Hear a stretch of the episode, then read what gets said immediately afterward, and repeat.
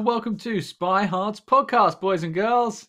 As you guys know, we're the podcast that goes deep undercover into spy movies to decipher which films make the NOC list. But remember, this information is strictly for your ears only. I'm Agent Scott. Oh, shiitake mushrooms, and I'm Cam the provocateur. Anyway, sorry about that, guys. So, you may have had a hit there of what we're doing this week, but Cam, enlighten us. we are tackling 2001's Spy Kids. We are launching a new franchise. We've got four of these to tackle, but this week we're starting with the first entry, as I said, released in 2001. I have a lot to say about this film when it comes to previous experience. Okay. Um, for once, which is actually quite nice. But so what I'll do, I'll, I'll do the letterboxd.com synopsis and we'll come back to it. Uh, this is a, well, grab your pillows, kids. It might just be nap time when it comes to this uh, letterboxd.com synopsis. Spy Kids. Real spies, only smaller. Carmen and Junie think their parents are boring. Little do they know that in their day, Gregorio and Ingrid Cortez were the top secret agents for their respective countries. They gave up that life to raise their children.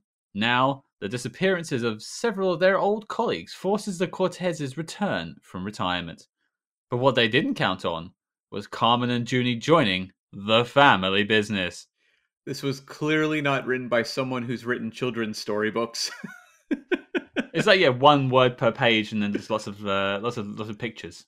Yeah, yeah, like keep it simple. Uh, okay, fair enough. Yeah, I mean that sums up the movie. Although it's weird, you and I have tackled some movies that were very complicated. Uh, Bridge of Spies, for example, um, not that labyrinthine in their description as this movie on Letterboxd. No, I think Funeral in Berlin was quite short on its description as well. Yeah, if I remember correctly, and that's probably one of the it's probably one of the more in-depth films I think we've ever covered, or at least it's stumped to me. Little Drummer Girl was fairly in uh, fairly um, complex. Um, I guess further down the road we'll have stuff like Tinker Tailor Soldier Spy. We'll have to uh, track those in comparison to these Spy Kids write up. this is when my second watch always comes in handy, especially with these really uh, labyrinthian, as you say, films. This is our first kids film that we're tackling after so many episodes now, a year and a bit so far, and it's actually quite interesting. It's taken us this long to get to the sort of family-friendly stories. Wait, what? I thought Little Drummer Girl was a children's story. that scene where she goes out in the desert and learns to become a, a GI Jane, yeah, that's a real rollicking time for you and the kids. yeah, it's weird. I guess. I mean, you can make the argument for something like Men in Black, uh, Men in Black 2. You know, that franchise is fairly family friendly. But yeah, we haven't done an all out kids movie. And we have a whole bunch on our list to tackle in the future. You know, gems like the uh, Boss Baby movies or Cars 2. There's a few out there, uh, Spies in Disguise. But I don't know why. But yeah, it's taken us a while to get to one. I, I think there's like a little bit of hesitation there. It it almost feels slightly strange for us to tackle, but I'm glad we're starting off with maybe the pinnacle. Maybe. I'm not going to say maybe not this film necessarily, but in terms of the the franchise, you think of say Boss sure. Baby. I don't think it holds up against Spy Kids. Yeah, and nor does say you know Cats and Dogs. Right. Yeah. Yeah. There's some real uh, low hanging fruit there that may produce fun episodes where we have a you know we can really laugh a lot and joke around and hopefully have some guests on to discuss the um, evolution of the story of the Cats and Dogs franchise. But um, there's not a lot that are held at a high level where people regard them really that much publicly. Like Spy Kids is something you'll hear people mention on Twitter, for example. You're not going to hear a lot of spies in disguise mentions. Okay, so I sort of alluded to it before, but these films had a particular place in my childhood. So I'll go to you first, Cam, because you know you're decades older than me. Uh, what you, what's your memory of this film? Well, I grew up on Wizard of Oz, so mm. that was the movie I saw in theaters, and it was during the Depression. It was a tough time. it really helped raise our spirits that you know as we were moving from one dust bowl to the next. Um, no, the truth is, Spy Kids was a movie that came along for me in kind of a bad time. I was 2001. I was 20 years old. There was no way I was going to go see Spy Kids in theaters. And I was a fan of Robert Rodriguez. I had loved Desperado. um, from Dusk Till Dawn. I went and saw The Faculty in theaters. Um, I tracked down El Mariachi when it hit video. So he was one of those guys at that era that there was so much excitement around. The same way there was with like Tarantino and Kevin Smith, for example. These um, filmmakers that like the film geek crowd really championed. And Robert Rodriguez was one of those big guys. And I remember tracking him and thinking, you know, seeing trailers for the faculty and being like, this guy's about to blow up. Like he's going to become one of our big filmmakers. And, you know, the faculty didn't do that well. It did okay, but it was not a huge smash we talk about to this day. And I do remember Spy Kids coming out and getting pretty positive reviews and being really interested to see where he was going to go as a filmmaker. But also, again, I was 20 years old. The chances of me and my friends going out to see Spy Kids on a weekend was pretty slim. And I was definitely not going to be doing the one ticket for Spy Kids, please kind of thing. So I ended up seeing it much later. Um, I think it was a free movie channel we had that um, just showed up uh, in Canada. And I did watch it one night and enjoyed it mostly. It did. I didn't walk away from it um, with the same sort of um, appreciation I had for like Desperado or From Dust Till Dawn, where I watched them multiple times. But overall, I was like, yeah, that was pretty fun. Not any sort of like lingering memories, really. It was a very much a one and done. Didn't really think that much about it afterwards, and I actually never watched any of the sequels. So yeah, this might be a, a first where I've seen them all and you haven't. That's uh, yeah, it will be. How embarrassing for me. Mm. um, it, well, and, and you said, you know, you wouldn't be the one ticket guy by yourself. And that's true. You would buy all of the tickets and, and make sure that no one else takes the showing up from you. So you can really enjoy your time with the Spy Kids. And I would be in my thumb thumb costume that I made. Um, yeah, for sure. Yeah, if you could take it off, I can't really see your face at the moment, mate, to be honest with you. you prefer that though. You you requested it. um, as for me, uh, keen listeners might remember I'm from a big family. I have four brothers, and as such, eh, there's a couple that are younger than me, a couple that are older, and so what we watched in our house was skewed. Sometimes it would be kids stuff, sometimes it would be for slightly older kids, and so I was 14 when this came out, maybe slightly too old, but probably right in the right department to watch it. I definitely saw it in theaters, and I remember hearing about uh, Robert Rodriguez, and I knew about things like From Dusk Till Dawn, but I'd never seen any of them. So my first Rodriguez experience is this film. Right. So I had a very different take on the director when I saw his other work later on, his older work afterwards. But yeah, this was a film that was often played. We definitely had it on VHS. Most likely picked it up on DVD things like "oh shiitake mushrooms" was a line that me and my brothers, you know, shouted at each other whenever we dropped stuff on the floor. It it was just one of those films that we got played in our house quite a lot. It feels like a movie that was perfect for that sort of era where if you played it, it's like 90 minutes, very quick, and it never stops with things happening. It's just, you know, action scene after joke after action scene after joke. Like it just keeps piling things on it has high energy. I can understand how it's a movie that, especially to a young viewer, they would throw it on all the time. And, and my parents were awful, so they would just put films on and just leave us to it, basically.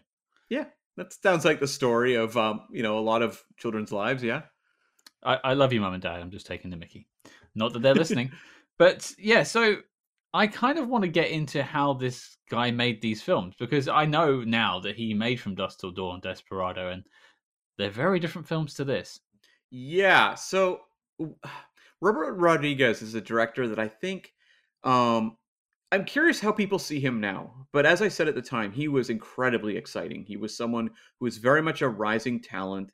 He was um, based out of Texas, but his family descends from Mexico.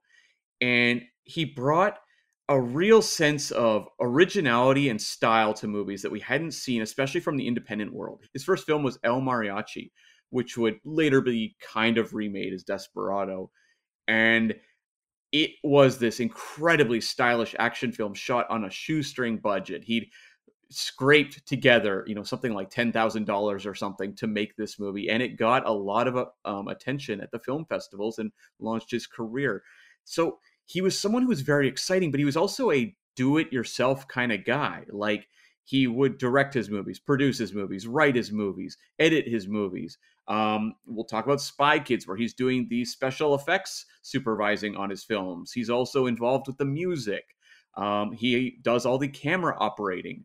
He is someone who is very hands on, and that felt at the time incredibly exciting you know, because we're still in the 90s looking at this era of the big studio movies. You know, every weekend it's something like The Firm opening or, you know, Sleepless in Seattle, these big star driven studio movies made by very recognizable directors and, you know, obviously top to bottom Hollywood talent making them. And then you have a guy who's like, hey, I'm from Texas and I make these movies often in my backyard and edit them in my garage. And somehow they're showing up on the silver screen incredibly exciting. I'm, I'm just curious, like, at what point did any of this become aware to you as someone who's seen, you know, a handful of his movies? Definitely after Spy Kids. Mm-hmm. It was, I, I, would say, probably when I got around the age of 17, 18 and started watching films that I wanted to watch because I was interested in them. And I was always into sort of vampires and zombies. So you can see how that all got connected there. Yeah. So yeah, like he does in 96 from Dusk Till Dawn, follows that up with the faculty in 98. And then we get Spy Kids, and you want to know the origins. It comes from a couple places. At the time, he was, as I said, sort of on the cusp of being one of the major directors. And he never really got there. Like, he never seemed that interested. If you look at it now from 2021, he has kind of stuck to his own world. He makes, you know, genre films. He does occasionally wander in and do an episode of The Mandalorian, for example. But by and large, he really does make his own films and he was being courted to make a lot of movies for the studios. Like they wanted him on the first x-men. He was offered planet of the apes the movie that tim burton ultimately did. He was also offered um, superman lives which tim burton wound up being attached to and never happened the nick cage starring superman movie. But he decided he still wanted to do the movies that he enjoyed making. And this film um, was inspired by a short he made. Did you ever hear of the movie Four Rooms? No, I can't say I did. Okay, Four Rooms was a 1995 anthology film that featured um, four segments. It was set during New Year's Eve in a hotel, and Tim Roth is sort of a bumbling bellboy character who wanders between each of these rooms with eccentric, um, you know, uh, characters staying in each room. So the segments were directed by Alexander Rockwell, Allison Anders, Robert Rodriguez, and Quentin Tarantino. And there was a lot of buzz around this movie because it was coming out in the wake of Pulp Fiction and would feature a segment directed by Tarantino. And the fact that this movie seems somewhat unfamiliar to you does not shock me at all because it was a real disappointment. oh, okay. But you've got, I mean, the only director that I recognize is Tarantino. I don't know about the other two. Obviously, Rodriguez we know from this film, but what had he done by this point? Was this his where was the connection there? Had he done like Dust Till Dawn before doing this? He had not Dust Till Dawn, but he would have he would have done El Mariachi, and I'm not sure where that falls in the timeline with Desperado. He's probably attached or at least starting on Desperado around the time he does 4 mm-hmm. Rooms. Okay. So, um, yeah, I mean, um, Allison Anders and Alexander Rockwell, I think, still direct things, but they aren't prominent at all. At the time, they were coming out of the indie movement, so it was kind of like let's put together four really interesting indie directors. And the Tarantino segment is definitely worth checking out. But the best one of the group is um, the one done by Rodriguez called The Misbehavers.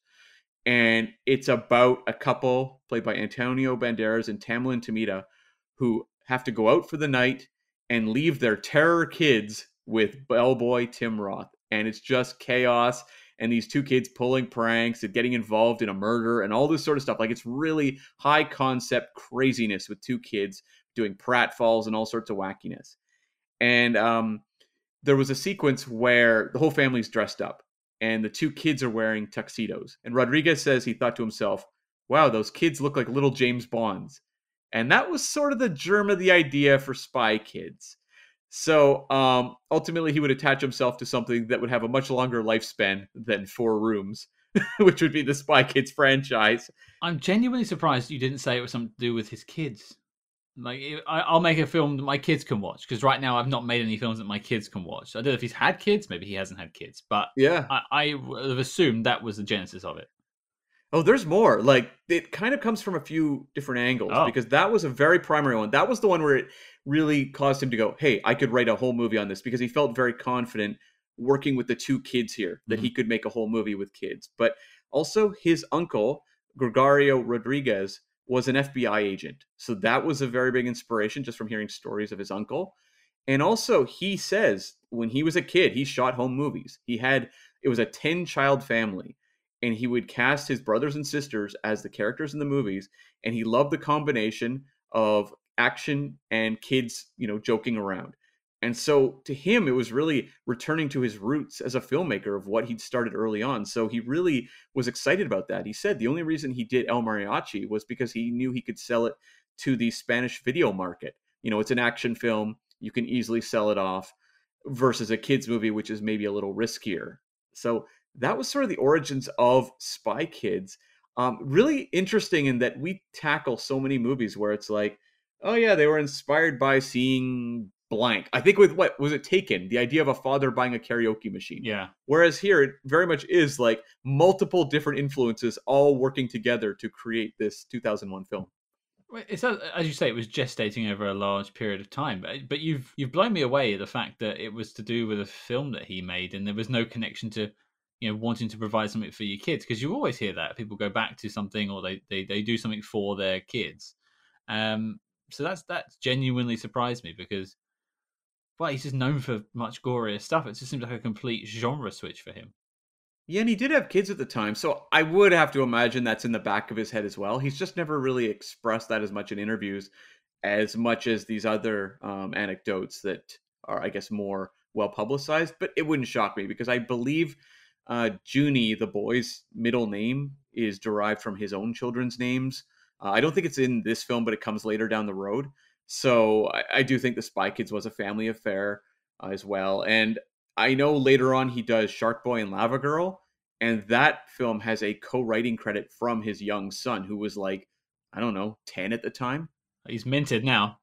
Yeah, yeah, he's he's paid better than we are. That's for sure. He's living off that Shark Boy money. I wish I had Shark Boy money. I got nothing. so Rodriguez was a guy who liked to make his movies cheap. And he said he looked at the budgets for movies like Inspector Gadget or 102 Dalmatians and was just like, why? Why do these movies cost so much money? So he decided he could do this one for $36 million. And he said, step number one, he did not hire a special effects supervisor. He was just going to learn how to do it all himself. This was his first real foray into CG. So I've known a lot of people that are self-employed, and a lot of the times they'll do two jobs on a, on like a set or in a project to try and get two revenue streams from the same job. Mm-hmm. So usually when I hear someone say that, it's like he wants two payments, but it just sounds like he's just trying to just you know save as much money as he can. So it's not even for that. He's actually adding more work to his plate, and directing is not an easy thing to do. I think it is just like it's probably a certain aspect of creative control. He gets to make the Mhm. stories he wants to make and have them look as he wants them to look. But also because he shoots things low budget, there wouldn't be a lot of pressure coming down on top of him. Um, if it's kind of like I do everything on this movie, I'm sure the studio is just like, uh, okay, I guess just keep doing what you're doing. But then, uh, not to jump in, but is that not a bit concerning? I, I don't know if this was a big film. It was with a, does it have a big you know production company behind it? But just when someone turns up and goes, oh, "I'll do it," you don't want to get an expert to do that. No, ah, no, I've got it. It's fine. Don't worry about it. I'm sure the grosses though from like Desperado and from Dust Till Dawn, you know, they weren't huge hits, but they were profitable, and they probably the takeaway was, okay, he knows what he's doing. Go nuts. Yeah, at, at, directing, not at, you know special effects. Well, he also, yeah, but he did more on that. He's also camera operator. He's editing those Oh. films. He's doing the music for them. He's producing them. He's writing them. So he's kind of just a one man film studio in a lot of ways. I mean, obviously, he has a sizable crew working with him, but he likes to mastermind all the departments. And, uh, well, I think we'll talk about that as we go forward into Spy Kids, whether that worked for you, because I think it's very clear that this man was in charge of many of the departments on this film. See, I I'm fascinated by this because you weren't a fan of it because it wasn't really your film. let's be honest, when it came out, it was not targeted at you, and you were that full-on angsty goth cam that we like to talk about by this point. hmm Sure, yeah. Black nail polish, everything, yeah. Yeah, which you're still rocking now, and, and you still got it at the age of a thousand, so it's all, all good, buddy. Yeah. But I know you've got a little bit more for me, so keep going. Yeah, so another aspect of I think keeping the budget low was Rodriguez said it was a real fight to have the film centered on a Latin American family. Um, Dimension, who produced the film, uh, for those that don't know, Dimension was an offshoot of Miramax. Miramax was the Weinstein Brothers studio. Dimension was run by the brother Bob, and it handled genre fare largely. So a lot of the horror movies or sci-fi movies were coming out of Dimension. This was a Dimension film, but he said that like he got a lot of arguments from the studio saying, "Why don't you just make them American?" And he would say, "They are. They're Latin American." And he said he won the argument ultimately because they kept saying, "Why are you not just making it more standard, more, you know, boiled down to what this audience is the most familiar with?" And he said, "I don't know, like James Bond is really British. You're not making him American." And they were like, "Huh. Fair point. Well, proceed." So, sorry, what was that? Uh, The Weinsteins being ignorant. no, I'm yeah. surprised. Shocking, really. Yeah, no kidding. Hmm. Uh, but I would also question whether he would have won that argument if it was a hundred million dollar movie. So you're saying because he's doing it on the cheap, he has a little bit more sway when it comes to casting. I would think so. Yeah, yeah. Okay, I, I can I can understand that bargaining chip. Plus, like you say, the previous films were hits some Mhm. way, shape, or form. I mean, I I'd heard of From Dust Till Dawn before I ever saw this film. I'd never seen it, but at- least it means the legend was powerful enough that in 2001, I knew this was his film. hmm Yeah. So um, he said the original script for this movie was really ambitious, featured uh, a lot more action. It was very complex, and a lot of those elements would wind up in the sequel. So we can talk about that when we tackle the second one because there was a lot of holdovers from the original script from this film. Um, also, I think a notable thing to mention is originally Kelly Preston was cast as Ingrid Cortez, the mother slash wife in this film, and she had to drop out due to a pregnancy slash giving birth. And uh, so they brought in Carla Gugino, who at the time was only 28 years old. And so there was some concern from her just about whether she could pull this off. And Rodriguez assuaged her fears and said, "Don't worry, it'll work out okay." But it's something that's interesting to look back on now because this was a pairing of her at 28 and um, Antonio Banderas at 40, and uh, so it's up to the movie to ultimately sell you on that. I, I will just say I never got that impression that either means that she looks older than that age or or Antonio Banderas is timeless. I'm leaning more towards the latter. I hope it's the latter. I hope it's the latter. Antonio Banderas will outlive us all. I think so. I think so. He's the real Dorian Gray. wait, wait, wait. Zorian Gray. yes. That's pretty bad. I'm sorry. No, about no, that. that's amazing. We're sticking with it. Um, so as I said, the budget was 36 million. Domestically, it did 112.7, international 35.2 for a worldwide total of 147.9 million dollars. Can't complain about that. for a kids film.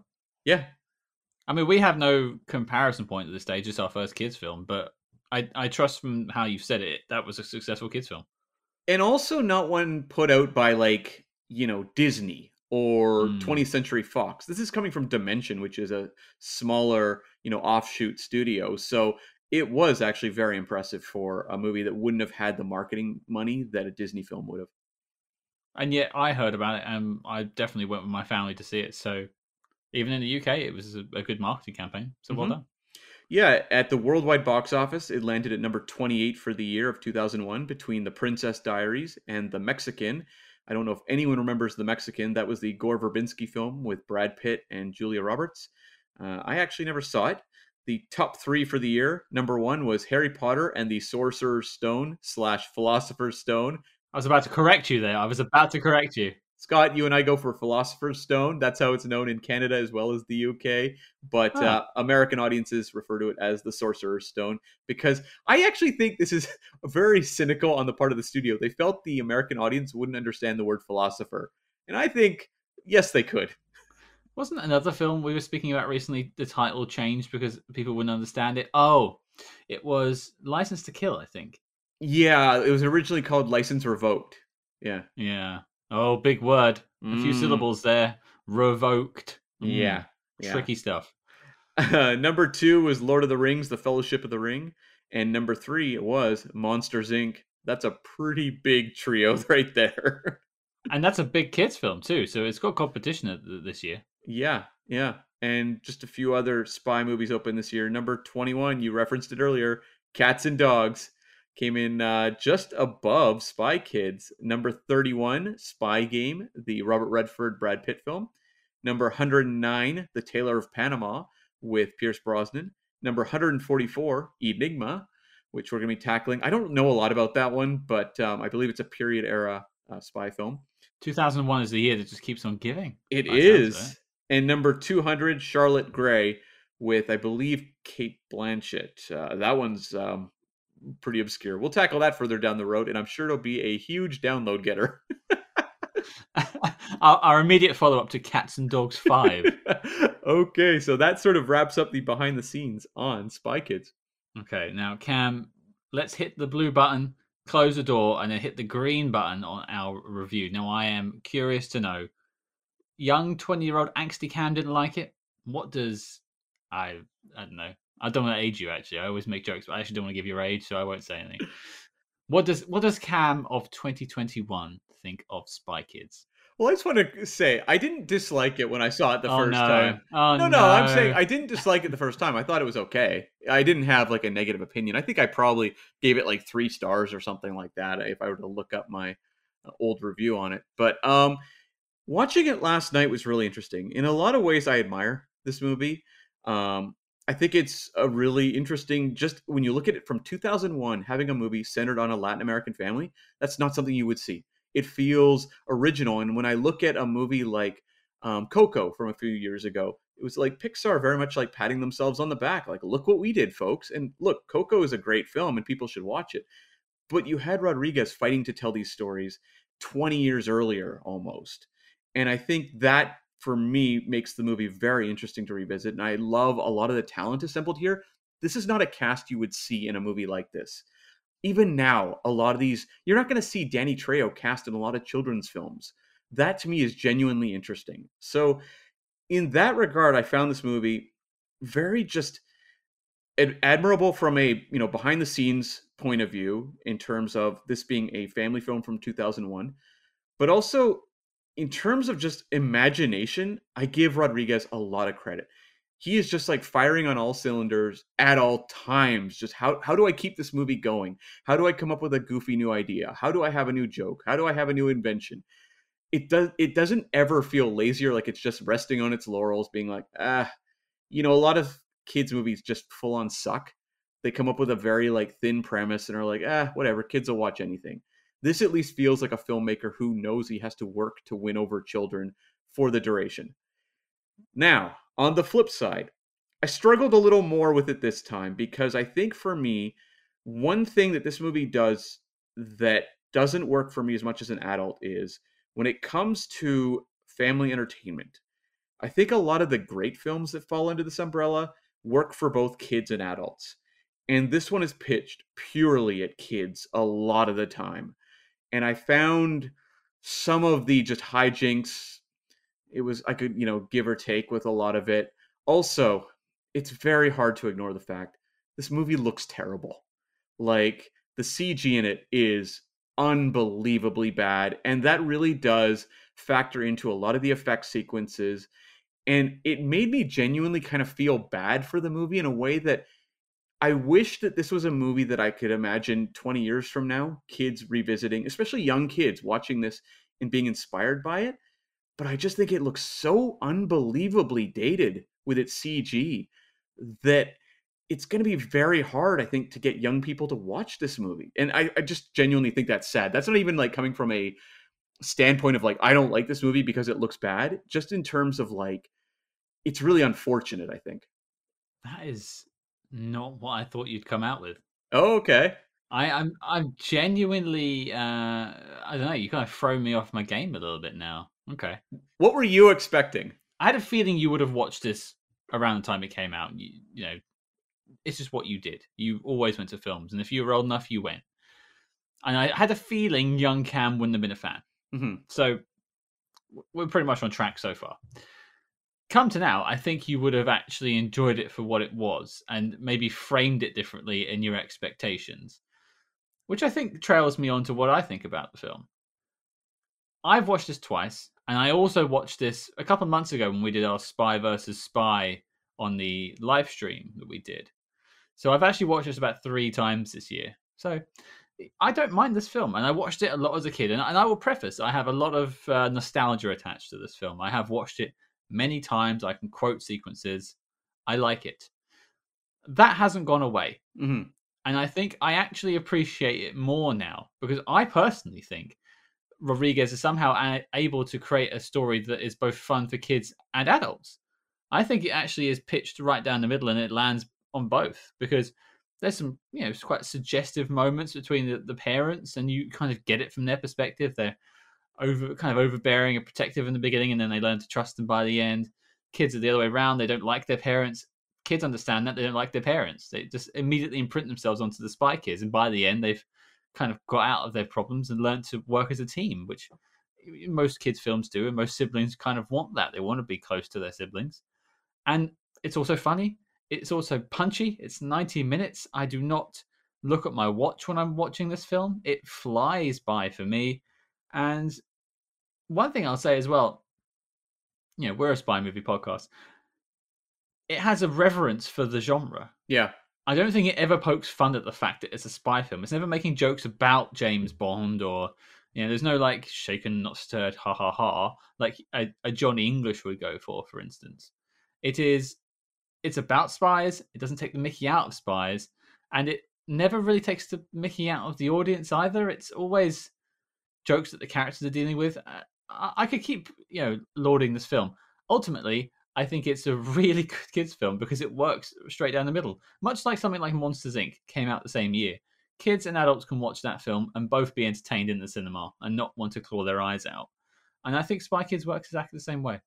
I think for me the difference is though like uh, first off I want to agree like this movie's very sincere. It's never mocking its characters. I think it's fully on board and it has the spirit of like a 12-year-old making a movie. Like Rodriguez very much tapped into that inner child and that sense of sort of the gee whiz whiz bang kind of action sequence and goofiness. Like I like that the movie really owns the fact that you know there's like bubblegum weapons and things that are really goofy silly string things like that the imagination's there so i fully credit the movie's imagination i just find like it's a lot of kind of it feels just like a lot of juvenile humor in a way that i just don't really find that much humor in and uh, like you know when you compare it to like monsters inc from this year like monsters inc is a movie that i think has held up far better as just an overall film I think it has a lot more to say. I think it's more interesting.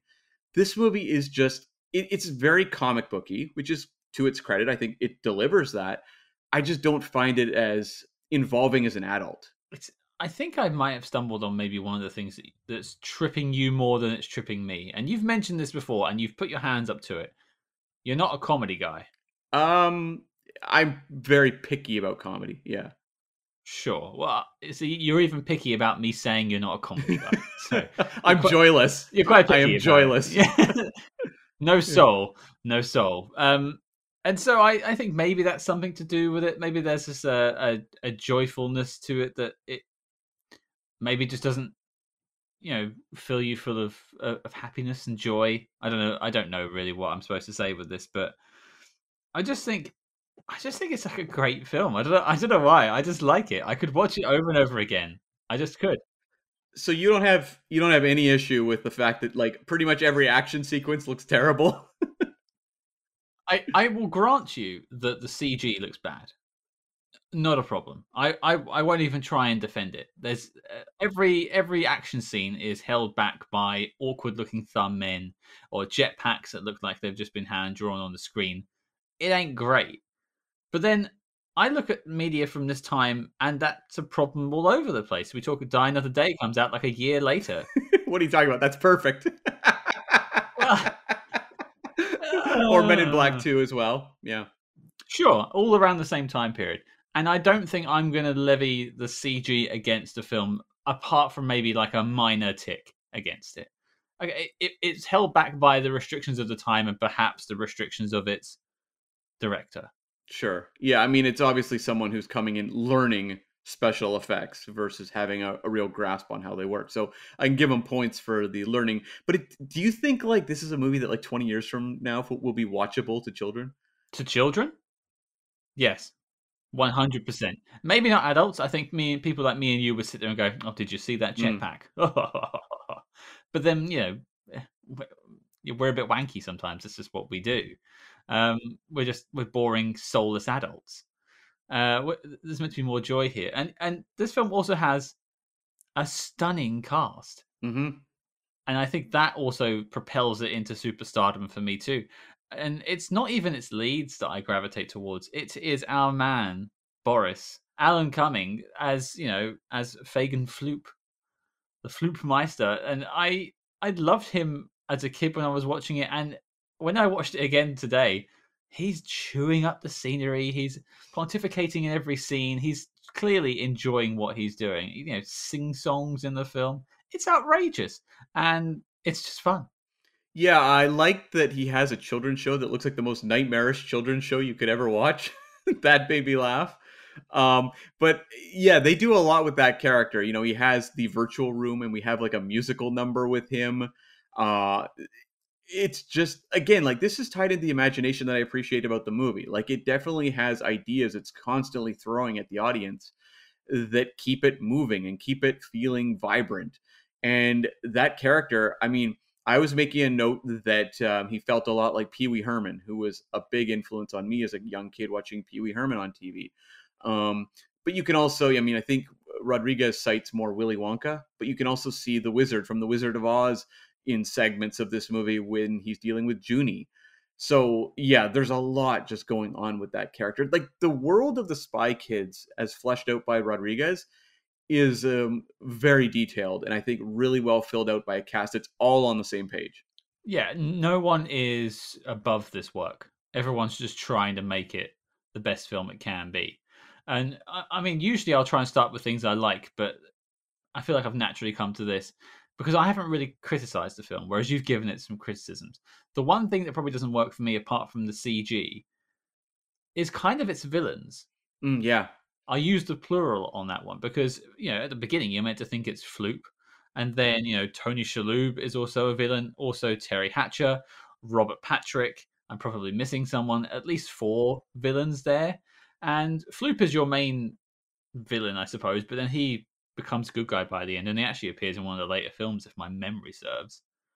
So I, I, that's a bit messy. I find the villains to be quite messy. Yeah, I found that as well. Like they want to set up Floop as your main adversary, and you have these agents who are going missing and getting turned into um, some sort of terrifying looking mutants. I gotta say, that is nightmare inducing. Like, did that shake up you or any of your siblings as a kid? No, I was often trying to smush their faces and turn them into uh, in, it, turn them into fooglies, uh, as it were. But uh, yeah, the, uh, in terms of a torture, I think I would rather have you know being strapped to the ground and covered in crabs, or you know one of, or maybe shoot me with a laser in half than being turned into one of those. It looks pretty grim, but um, yeah, like so they set up him as the main adversary, and then you have a real change of heart with that character where he becomes their ally and yeah you have the minion character played by tony shalhoub becomes the main villain and i just felt like in a 90 minute movie it was a lot to jump through to have your villain switch over to a different villain and robert patrick is wandering in and out um, I, I probably would have cut maybe the robert patrick character as much fun as he is in a moment here especially where he's dealing with the robot version of his son but um I would have probably kept Teri Hatcher. I think she works fairly well, but it's just it's a little too much, and the character journey of the uh, Floop character just gets it's tough to pull off in a ninety minute breakneck movie. Well, I, I will say any film that sets Teri Hatcher on fire has a tick from me, so that's another reason why I love this film. Uh, maybe that'll uh, cause the uh, the wood to be more animated. oh, that's gold. Although anyone who listened to the Tomorrow Never Dies episode knows where you're coming from there. Yeah, ne- never never on uh, Team Hatcher, unfortunately. But yeah, I, I when I watched it the second time today, I tried to pay attention to Floop. Sure. Um, I, yeah, I don't. It, this isn't a spy movie you're supposed to be digging into, but I was digging into it, and it does kind of leave breadcrumbs about him being kind of regretful about what he's doing and unsure. Of, and he's kind of. It feels like he's being manipulated by the minion character and the Robert Patricks of the world. But not to say he's not being bad. He is still a villain in the film, but it's not like the change comes out of nowhere. Mm-hmm. I think it's at least maybe not earned, but it's signposted. Yeah, it's it's very quick, and it, I feel like it's dealing with it very much on a kid movie level. Mm. Whereas I find this is where me as like the adult viewer kind of gets a little frustrated. It's the wrong word, but it just feels very quick to me. Like it's not the sort of thing that is overly satisfying. I suppose. I wonder if this film's and and the love I have for it is just tied into nostalgia. I, well, that's impossible for me to say, but I do think, like for example, if you were um, having me review The Mask, uh, you know, the Jim Carrey film today, a lot of that would be derived from having watched that movie like 85 times as a kid. So it does factor in. I try to divorce myself as much as I can from nostalgia. Um, I will totally admit issues with, say, the Ninja Turtles film, the original. Um, but, uh, you know, they do hold a place in our hearts, movies like this. Okay, so I, I won't beat myself up, but then asking you, 90 minutes, this film, you clearly weren't a huge fan of it. Not that you were against it particularly, but it's just it's just something you watched. Yeah. If I made you sit down and watch it again right now, would you have trouble doing it? No, no. I mean, it's too fast paced. It's got too much going on. It. We've watched movies where nothing happens. We've watched The House on 92nd Street, which I'm determined to make the most mentioned movie on this podcast. But like, nothing happened practically. So this is a movie where, again, like I'm not complaining ab- about the movie in terms of its imagination. Like I think that keeps it going. That's what makes it feel fast paced and energetic. Is that Robert Rodriguez? I mean, he says that script was like even bigger originally, and you could feel a guy who had so many ideas that to call them down to what we have here, he still had a ton, and he's just hurling them left, right, and center. It's almost like maybe a, an adult viewer, and again, for kids, this probably works 100% for kids who are watching it. But as an adult, it's a sort of thing where you go, "Oh, I would have liked to have seen a little more about that. Um, I would have liked to have known a little more about Cheech Marin." You know, like it very much speeds through all the relationships. You know, you have a scene where the kids sit down with Danny Trejo for dinner, and it's like over in like five seconds or something. Like it's very quick. It's little sequences like that that I would have liked to have seen a little more. It's to me what separates a movie like you know spy kids which just wants to entertain that's its pure goal is just to keep you entertained for 90 minutes from something like you know like i don't know et or something which is very interested in delving into relationships and themes. This movie is not. It has the thematics of you know a family coming together but it's very much just like carry you through at a fast pace and just you know keep you constantly distracted with new ideas and effects and all that sort of thing See, I'm glad you mentioned that dinner scene because I did have a question for you. Oh yeah. I mean, you're closer to Mexico than I am. Not I, not that close, but yeah. No, no, I know, but like you're closer than I am. Have you ever heard of people eating pig's intestines? I haven't, but I also was like, maybe that is something. I I don't know. Uh, I'm not per- particularly familiar. Yeah, not even making a joke about it. I was yeah. genuinely curious because it's not played for a laugh in the film. No. They're just just eating. I have no memory of that scene as watching it from a kid. So when I saw it again today, I was, I, I wasn't sure if it was there for a laugh or not. Mm-hmm. Yeah, no, I don't think so. Although there is like a line where she says something like, eh, she drops the food on the table and goes, "Well, now I'm not going to eat it," as if like that's kind of the punchline. Yeah. So uh, yeah, I'm not really sure. I'm not uh, too up on like Mexican delicacies or you know if whether that would be a food item that would that they would be eating. Well, I want to take us into some of the characters. Now we've got, I, I guess our lead is Antonio Banderas, I, I suppose, or the or, or the Spy Kids our lead. I well, Antonio Banderas is the reason the movie's probably getting greenlit, right? Like he's the one they're mm. going to attach. He was, I believe, the first on board for the movie. So yeah, it's sold largely on him, at least from a studio perspective. I give again, I give the film points for Banderas and Gugino's adults, the parents. I think they're both the the story of how they met. That's that little montage at the start. I think is really great. It's exposition without it feeling like exposition. and and that's really well handled. And I I like all the stuff where he goes to the school and he gets kind of emasculated in front of the the parent. He has to hold back because you know right down he's he's got that James Bond kick ass style, but he's he's playing it dad. Hmm I loved the whole flashback on how they met and everything. It felt almost like something in a Wes Anderson movie, filtered through the sensibilities of Rodriguez, where you know they're going on the dates and they're standing like far apart on the Eiffel Tower or sitting at separate tables at a restaurant. It's played in a very storybook fashion. I thought that was just visually really interesting. And then, of course, you get the wedding right afterwards with those really real helicopters come flying over. Definitely not CG, very real helicopters. Definitely not CG. no, no, no, no. Um, but then I love like the stuff in the car, and you get to the school. I that whole entrance of the spies. Now uh, they go on to get captured a little bit later on in the film, but that's my probably my favorite bit of them too. And then they kind of disappear from the film. Yeah. Well, we get bits of them when they're captured and escaping a couple times, but yeah, by and large, the kids take over the movie. And this is where I think the the gamble of the film is because it becomes about the kids, and you, you then and Banderas is not your POV character anymore. And I, I hadn't heard of these. I've never really seen these two child actors in anything else since, apart from being in the Spy Kids sequels. I don't know if they've been gone to be more successful. Yeah, Alexa Vega, as she's known here, but her married name is Alexa Pena Vega. Um, she showed up in the second Machete film, but that's about it. I think she is still working though regularly. Wait, did, did she play Carmen Cortez Yeah. in the Machete film? Oh no! Oh no! No, sorry. Uh, Oh, you almost made my day. I was like, yes, the R-rated sequel. no, she played an assassin in the film. Oh, that's uh, that's unfortunate. But okay, so she's still going, but it, it takes a punt having these two guys be your lead. Now, having kids films is is tough enough. Having them led by kids and child actors is another you know punt down the field as well. And I think they both deliver. I I, I definitely put myself into uh, maybe more Carmen's shoes than than Junie personally. I think kids' films are very difficult uh, because they often say with children's performances, the quality of them can be strongly measured by um, the director and the adult actors they're working with. Now, in this case, the kids actually don't have a lot of adult actors to act off of regularly.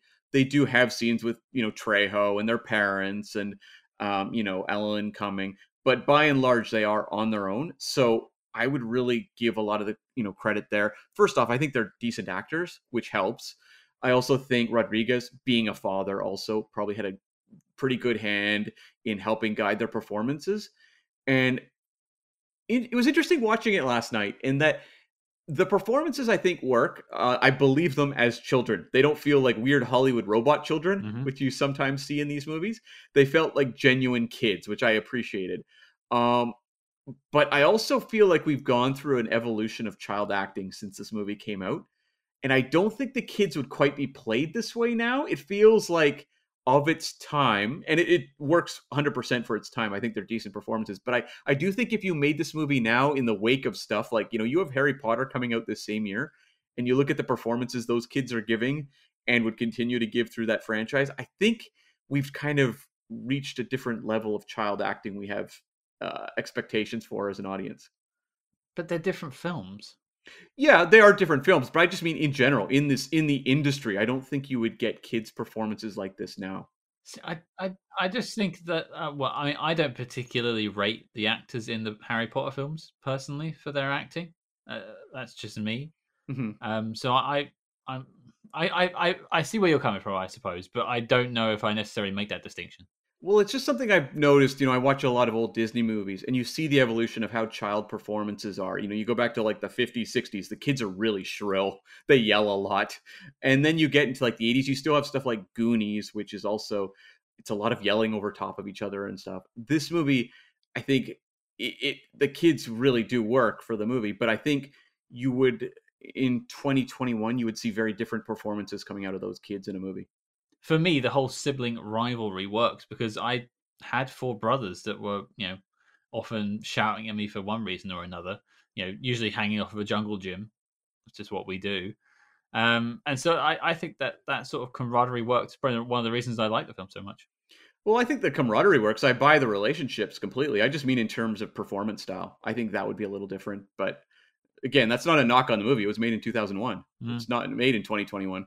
It's just an observation I noticed. But in terms of the dynamic and in terms of buying them as a brother and sister, oh yeah, I think it totally works. Uh, I think I'm having a hard time getting a read on this one altogether because it, it's so. Like, I like this film. It's quite clear that I do. Mhm. But when you're trying to talk about it in the same way you talk about something like Goldeneye, it's just a totally different film.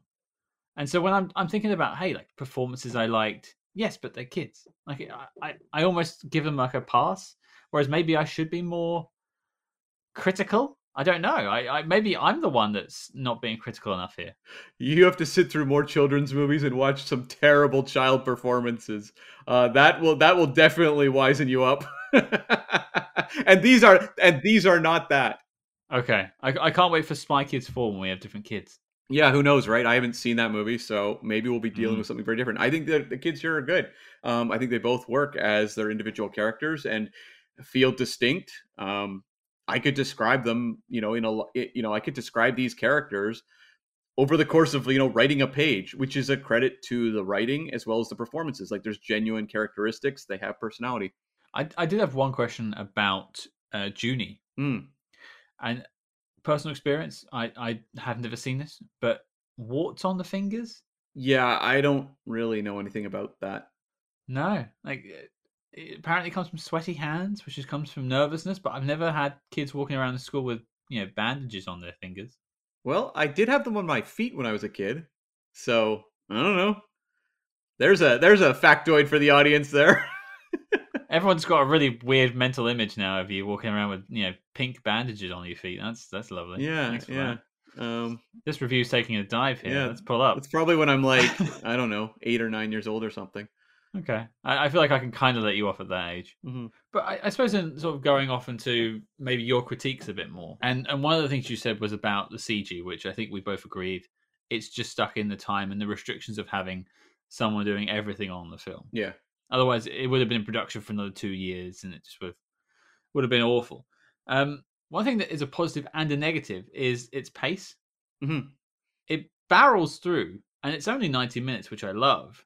But as you say, characters get discarded. Like I still don't know why Teri Hatcher's character turned on them. yeah. Well, it's again like that's to me where uh, it's that whole dividing line between kids movie and family film. Um, it works on a kids movie level where it's just like they're pretending to be your friend, but they're actually evil. Um, I feel like a more um, fleshed out, you know, family oriented film would spend more time giving the adults a little more understanding as to the psychology of that character. I don't, Mm. I don't have a problem. Like it, the thing is, it's like Rodriguez wants to make a kids film, and he's following that sort of playbook for these characters. So I, I'm not going to knock him for doing that. I just have to take it at a very superficial level, which isn't as satisfying for me as a 40 year old man watching Spy Kids. Hey, yeah, I'm 34. I watched it twice today, so we're both having trouble with our lives right now. Don't worry. Sure, sure, but Like, no, No Time to Die was premiered yesterday, and I'm sitting at home watching Spy Kids. What's up with that? but do you know what I mean? Like the expectations of like a family film versus like a kids movie, where like there very much is a difference. Like when I go in, I referenced it earlier, like Coco. Coco is like speaking often to me Mm. versus like Spy Kids is not. And that's it's right, and that's what Rodriguez wanted to do. He wanted to speak directly to kids, and the movie, you know, obviously you look at the box office, kids responded to it very strongly. You yourself, but like to an adult, I don't know that it speaks as much to them. Maybe if you play the uh, the Fooglies to the adults Mm. backwards, that's how they understand the film. yeah. Yeah, that, that that's it. Um, Again, that was a clever touch. I like that. Yeah, that was fun. yeah, that was that was cool. And and this is a bit I wanted to touch on.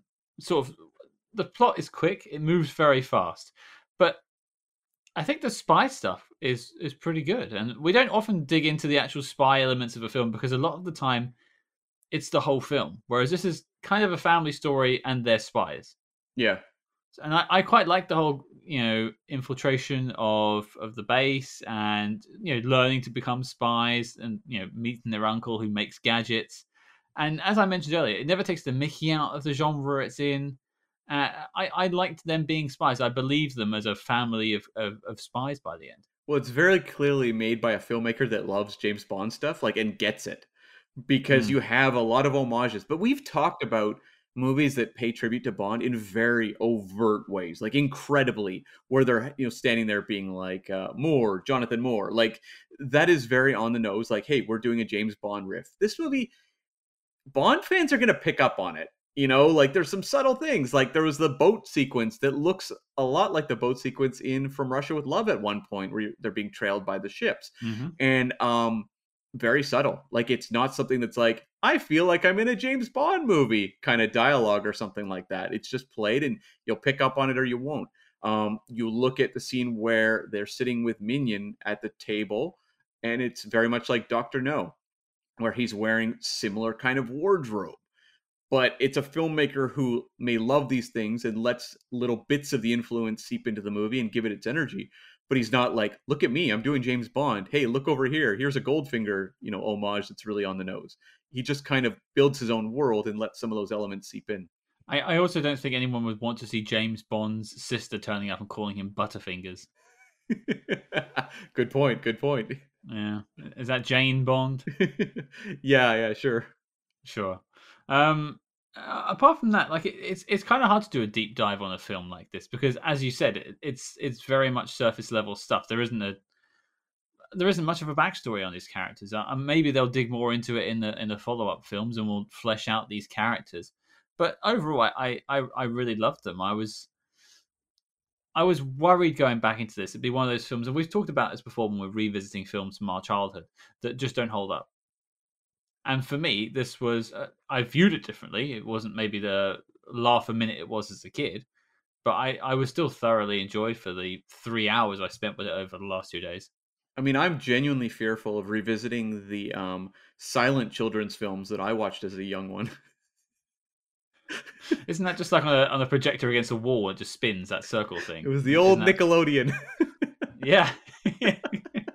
I'm going to a talkie, Ma. Talkies, that's my teenage years. Had you gone from like black and white to uh, color at that point? Mm, yeah, it was it was a terrifying era. Yeah, yeah. I remember the first time I ever saw a movie. It was when the train was pulling into the station, and I thought, and we all thought the train was going to come right through the theater screen.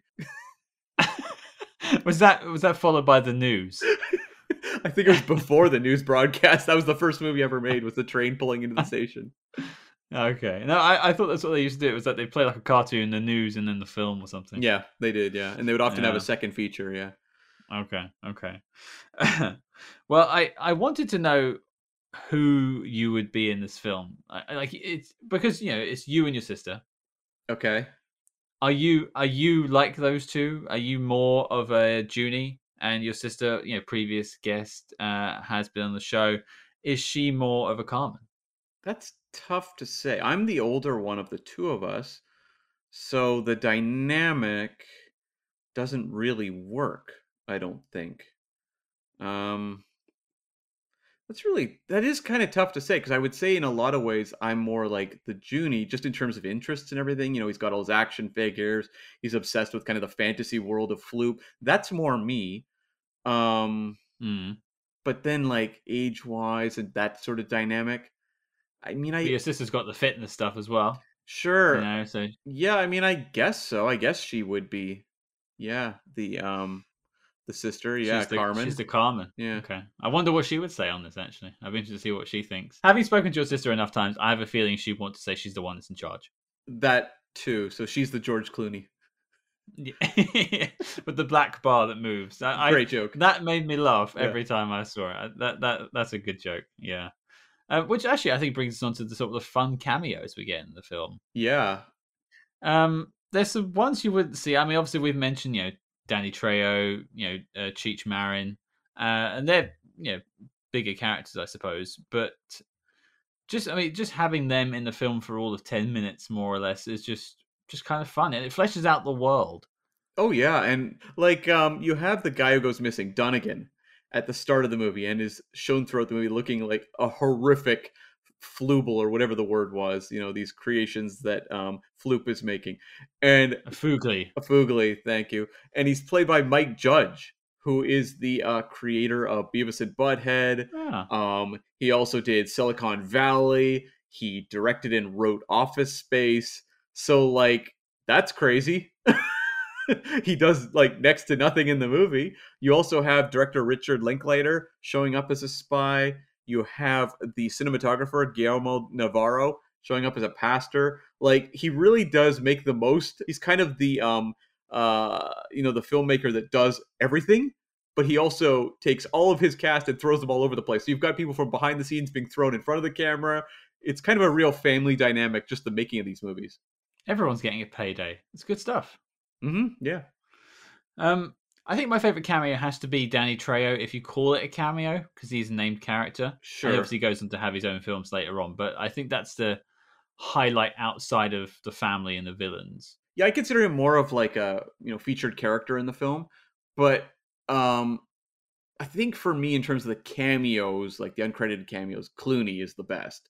Like him showing up at the end with the black bar and then taking the black bar off his eyes was like a lot of fun and at the time probably wouldn't been wouldn't have been a huge surprise coming off of From Dusk Till Dawn. Mm. He obviously had a relationship with Rodriguez, but you watch it now, it seems weird, right? Like probably people are a little more like, really, George Clooney is in this movie? I'm waiting for him to bring out his like espresso cup and start selling me uh, espresso machines or kitchens, which he does over here a lot at the moment as well. Yeah, George, George Clooney gets around. I was actually surprised not to see a Salma Hayek cameo in this film. Right. Yeah. Okay. That's a fair point. Maybe she comes up in the later ones. Yeah, I'm not sure. So it seemed genuinely shocking. And in this era, you wouldn't have seen her pop up in a brief role. Because I, I didn't really think about the Dusk Till Dawn connection until watching it today. Uh, obviously, he just, you know, Rodriguez is just assembling his, his, his mates. Yeah, and of course, Salma Hayek is in Desperado as well. So, hmm well, I've got um, a question for you. This movie has a lot, a lot of set pieces, a lot. And I'm curious, you know, which ones worked for you or which ones, even if the effects didn't hold up particularly well, just stand out as like, what a fun idea. I, I did like the jetpack sequence, I do have to say. Even though it looked pretty shoddy, uh, it, it just it's just enjoyable to watch. Obviously, the jetpack tech has improved since Thunderball. Hmm. They last longer than ten seconds, which is nice. Uh, I wish I had improved, but uh, no, still ten seconds. Uh, yeah, probably bad time to take jokes like that, but uh, whatever. Uh, yeah, I think the jetpack sequence is probably the one that jumps out to me when I think about it, or maybe the underwater stuff in the in the submersible with sharks. You get your sharks. Yeah, I mean that's a whole "Spy Who Loved Me" sequence for sure. It's like the Lotus there. Um, the sharks were a lot of fun. I mean, I'm, I'm always excited to see sharks. I thought they looked a lot better when they were just like eh, you know um, driving through them than when we had the sleeping shark sequences. At that point, they looked like they were from the TV show Reboot, where it was like, oh boy, that is some uh, real um, early. I, I have not heard reboot in like twenty years. Wow, you have you've dragged that one out of the grave. Well done. that is Reboot. some. Those sharks were some first gen CG going on there. Oh wow. they might have been the worst CG in the movie. They might be. See, I, I can't picture it in my head. I might have to go back and look at this really bad CG now. I mean, I'm gonna have to find a clip of the reboot guys and the and the sharks and compare them. but I do like the idea of the sleeping sharks, you know, and them having to navigate around them. But again, when it's like the whole sequence is set off by urination, I'm like, oh yeah, it's a kids movie. you sound bitter, Cam. You sound a Not bitter, bitter. just old and tired. Kids Yeah. are too active. Why can't they just slow down? Mm. Um, I enjoyed, but was also confused by the floor that breaks away into like puzzle pieces. Because you have it set up early where uh, Antonio Banderas and Carla Gugino are going across it, and it looks like they're gonna fall through and then land on Mhm. basically plexiglass or something. Sure. And then it sh- and then it shows up later, and um and Carmen falls right through. I didn't get it. Yeah, I didn't get why it changed. I, I because for that to work, it, it's playing against you, the viewer. Mhm. Like that, that joke doesn't work on the kids because they both the parents and the kids will react like it's a hole on the floor. So it's only a joke for you, the watcher, and your expectation is that it's plexiglass. So you then they fall through. I, yeah, it didn't really land. I didn't understand. Yeah, that was confusing to me.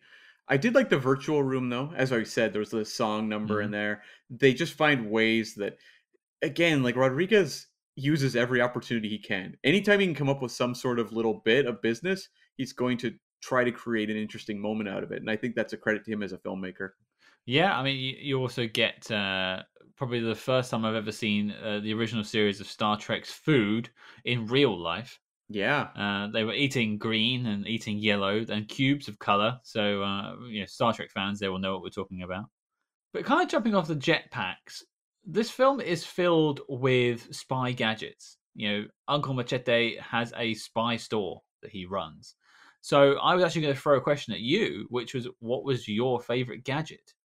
Um, that's an excellent question. I I definitely smiled weirdly at the tracking gum at the start when she threw the gum when we get the flashback to how the parents met Hmm. and Gugino throws the gum underneath Banderas' shoe.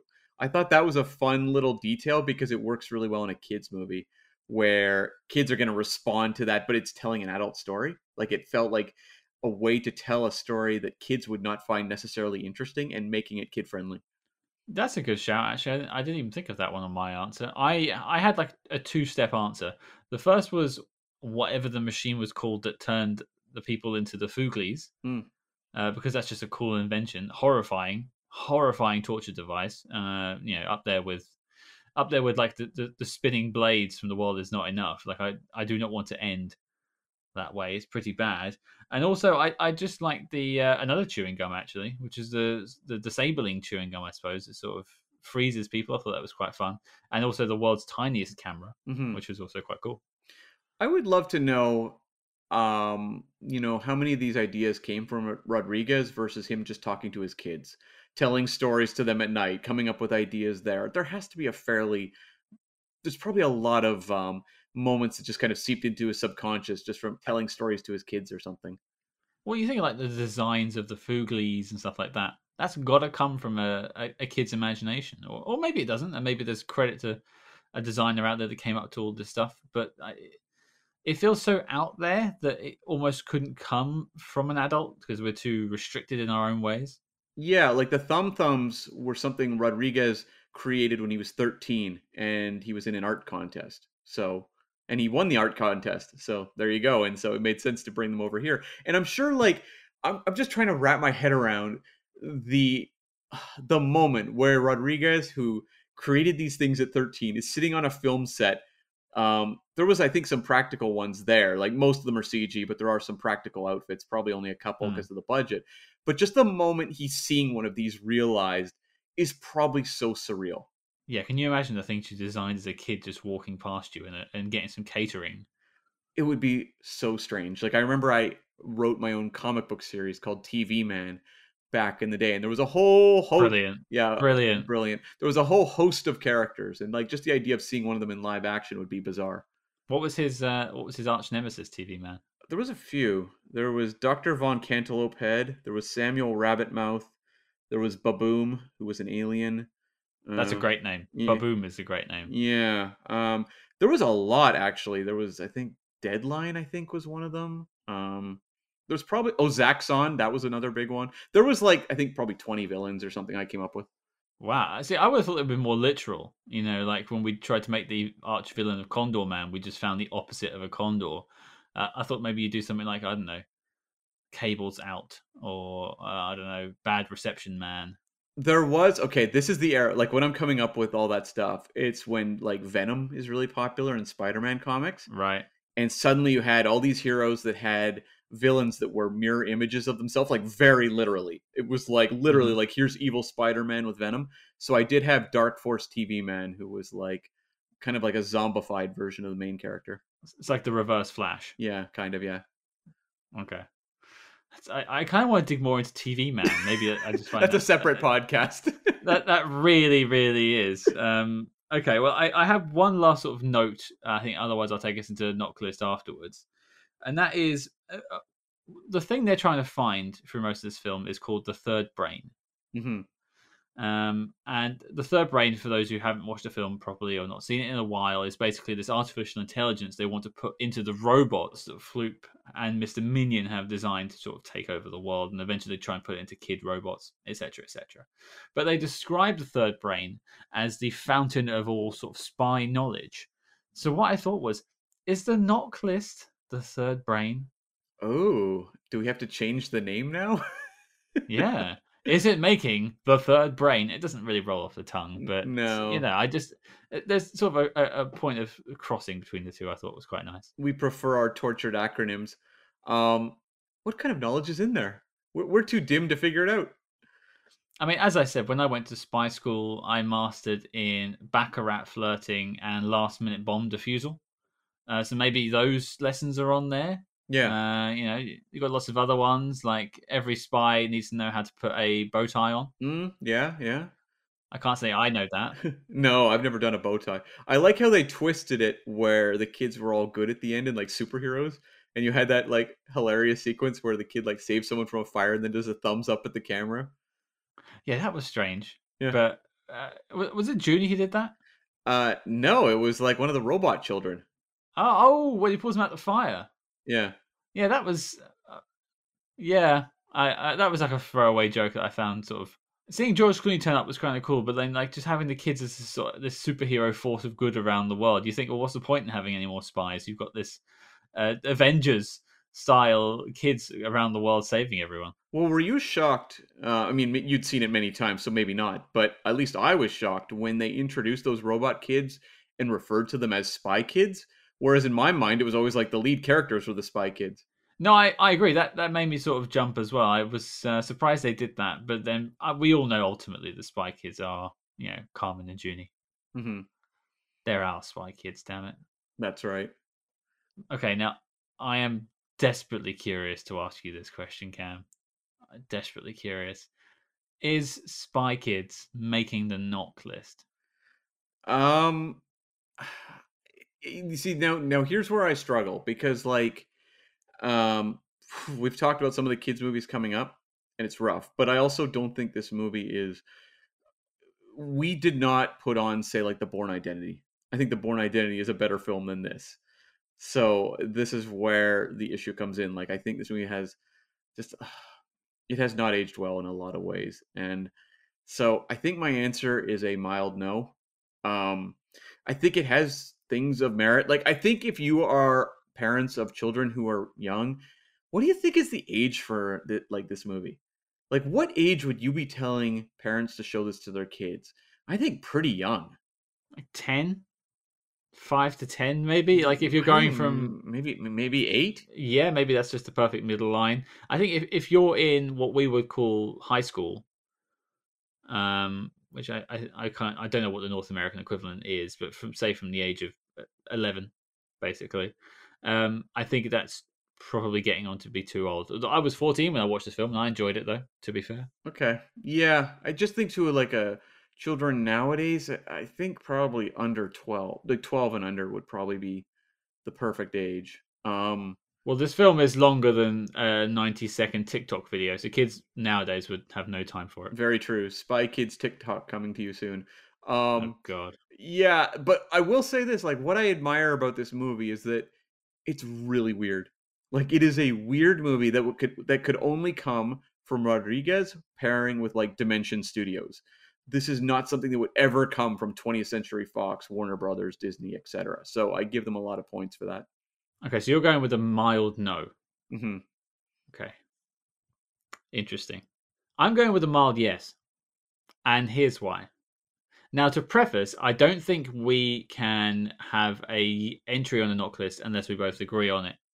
So we can still debate it, and maybe I can sway Cam. But let's see what we can do.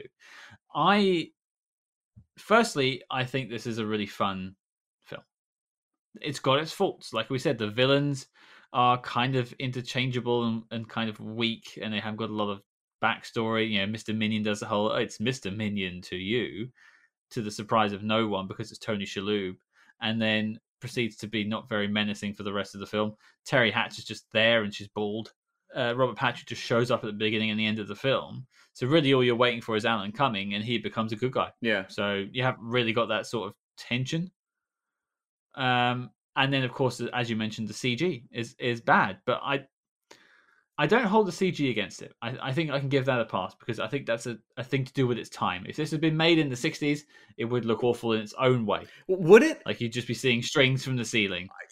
I, ugh, I feel like CG has aged in a way that is not watchable. Like I think practical effects have held up a lot better than early CG. I think early CG has rendered like a lot of movies unwatchable. Well, I always I, I know I know I shouldn't be referencing Star Trek on a spy movie podcast, but I when I think about bad CG from around this time, I always go back to Star Trek Voyager, and they have Species Eight Four Seven Two, Oh yeah. uh, which is an alien species, and they're completely CG rendered, and they look absolutely awful now. You watch it on a on a widescreen HD TV, it's abysmal. Uh, it's basically just a grey blur on the screen slapping Harry Kim around, and this is that's what I think of, or, or you know Bond, you know uh, tsunami surfing. It just looks bad. Um, I'm willing to give that the pass. What I'm worried about is we have X amount of kids films to cover. You know, not as many as say we haven't even got as many as the Bond films. We've had less than that. I don't know if we're going to have another good one that I enjoy down the road. And so this is where I'm, I got this conundrum where I have a film that I like and I would watch again, and I would recommend it to people. If if I had a, a friend of mine who had kids and said, Scott, I love spy films, but I don't want to show them the Bond films just yet. Can you recommend a spy film that they'll love? Spy Kids, hundred percent. You know, I think even you could agree to that. Yeah, it's hard to argue against that because maybe this is a real damning statement on the world of spy films for children. Mm. Like, it's very clear that oh, there's a real dearth of like four star spy films for kids. Like, they have not cracked it. And you would say, well, I mean, I'm sure Pixar could do it. No, they couldn't. And I mean, they made Cars 2, which uh, you know, no spoilers. We'll talk about it down the road, but Cars 2 was not considered a triumph in the world of Pixar. No spoilers on the Cars film. Yeah, yeah. Ah, so if they haven't even done it, and I'm just like racking my brain, you know, I don't know if we're going to tackle the Despicable Me films. Um, there are things like that. They have spy elements quite strongly. I don't know what to do with the Incredibles, to be honest with you. And that's maybe a conversation we'll have to have because they're so influenced by spy films. mm. And I look at the original Incredibles, which does a lot of the things this movie does as well. Um, I don't know what to do about the Incredibles, honestly. I think with the Incredibles, it'll be something we tackle. If we decide to tackle it, it'll be down the line. We've got hundreds of films on our list. We're not going anywhere. hmm We'll get to it if we get to it. And the only other one I can think of is the recent Will Smith Tom Holland film Spies in Disguise. But I never saw it, so I have no opinion going into this about it that, that's maybe influencing what I'm thinking. So I'm trying to be objective and go, look, I, I, I shouldn't be saying this because it's the only one that I think is good. Yeah. Because I don't remember the other Spy Kids films. Maybe they're even better. I remember watching them, but I couldn't tell you the plot. I would say my educated guess is probably not. Like, just if you look at Rotten Tomatoes scores alone, hmm um, this one scored significantly higher than the other entries did. So yeah, it, it is tough. It's um, a situation we haven't really found ourselves in where we want the NOC list to showcase all that spy movies can do. Mm. And when you don't have that standout in front candidate for children's films, you know what? I'm just having a moment here. You realize we talked about Cloak and Dagger. That was a children's film as well. We didn't mention that up top. This is actually not our first spy children's film. I, I will grant you that, but in terms of kids' films, it was very much an 80s kids' film because there's some dark elements in that one. yeah, that's true. Um it's tough because like I understand the appeal of putting it on the list so that you can say here's your spy kids movie. And now I'm just like fighting with myself because this movie is like not as good I don't think as Men in Black for example. So it's like are we putting it on just to have a kids movie on? That's that's where my struggle comes. But when I, I fell down on Men in Black, not because of the film, I fell down on Men in Black because it was just not spy enough for me. That was my reason for saying no. Right. And this is very spy. There's, there's no there's no argument that this is a spy film. It's in the bloody title. Yeah. Yeah. I, I, I don't want to. I'm not going to press you into changing your mind. If you're a no and I'm a yes, it can just be one of those weird maybes that just sit on neither list. It's just it's just there in the ether. I don't. I just don't know if we're going to have a film like this again. And I'd almost rather be wrong and take the you know chastisement down the road when we find a much much better kids spy film and go, oh well, this is clearly the one. Mm-hmm. I, I'd almost rather campaign for this, and I, I, I also would just watch it again. I think it's a fun film. I will say this: what is actually causing me to consider giving it the very, very, very mild yes isn't so much. Um, well, the, the having a movie for young kids is obviously an element, but just the fact that no spy movie is like this, and I don't just mean in terms of you know the effects or the um, the types of sequences. I mean the fact it's made by Rodriguez with entirely his sensibilities, a cast you would not see in any spy movie ever since, and probably even today. Mhm. It seems kind of unlikely to me, even now, they would make a movie like this. You know, like that a major studio would make a movie like this.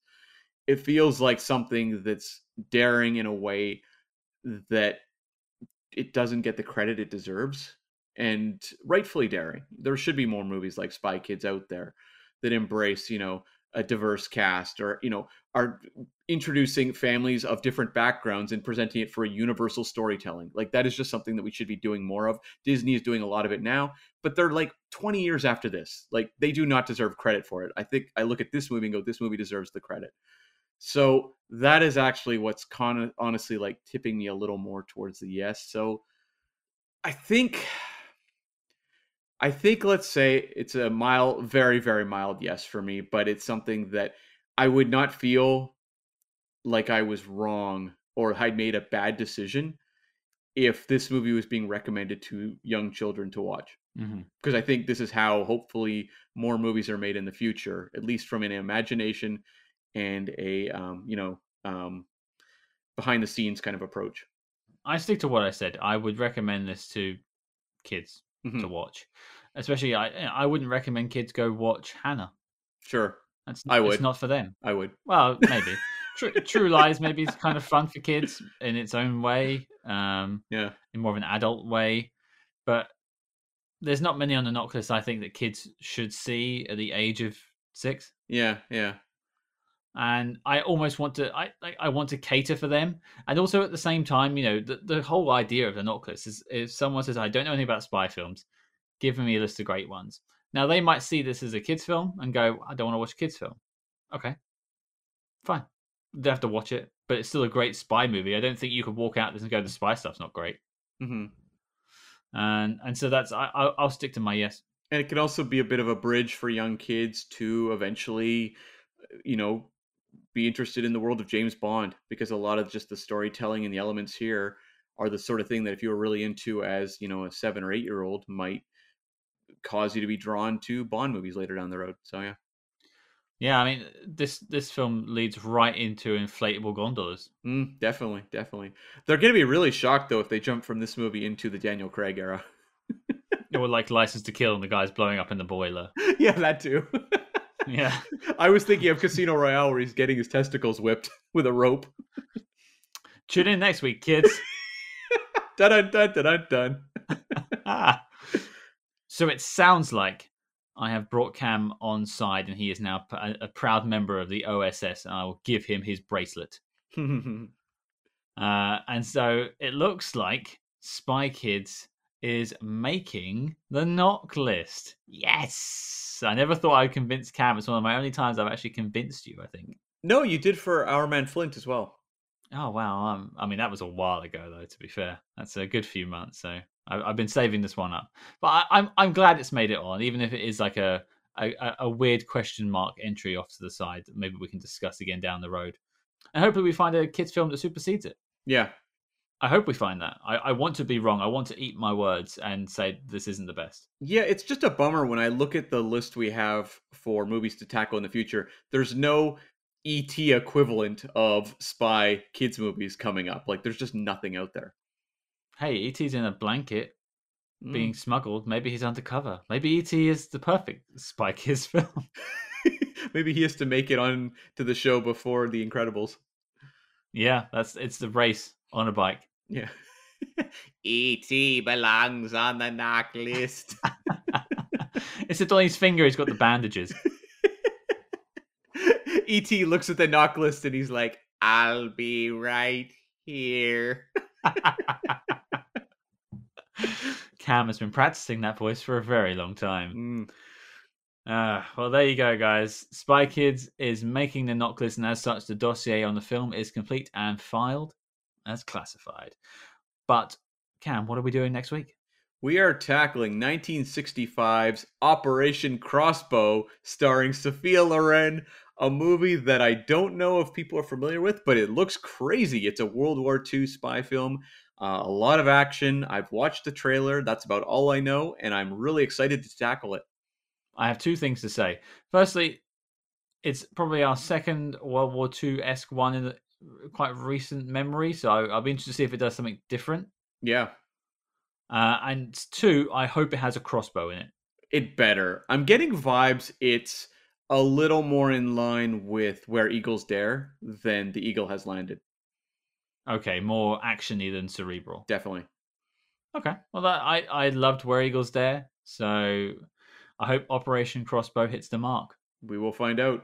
Well, there you go, folks. Your mission, should you choose to accept it, is to check out Operation Crossbow with Sophia Loren and join us next week. We are, of course, a proud member of Quite the Thing Media and Podbreed podcast networks, and you can find out more about them on their respective websites. And don't forget to follow us discreetly on social media at SpyHards. That's S P Y H A R D S on Facebook, Twitter, and Instagram. But until next week, listeners, whatever you do, believe in yourself, and your dreams will come true for you and you and you.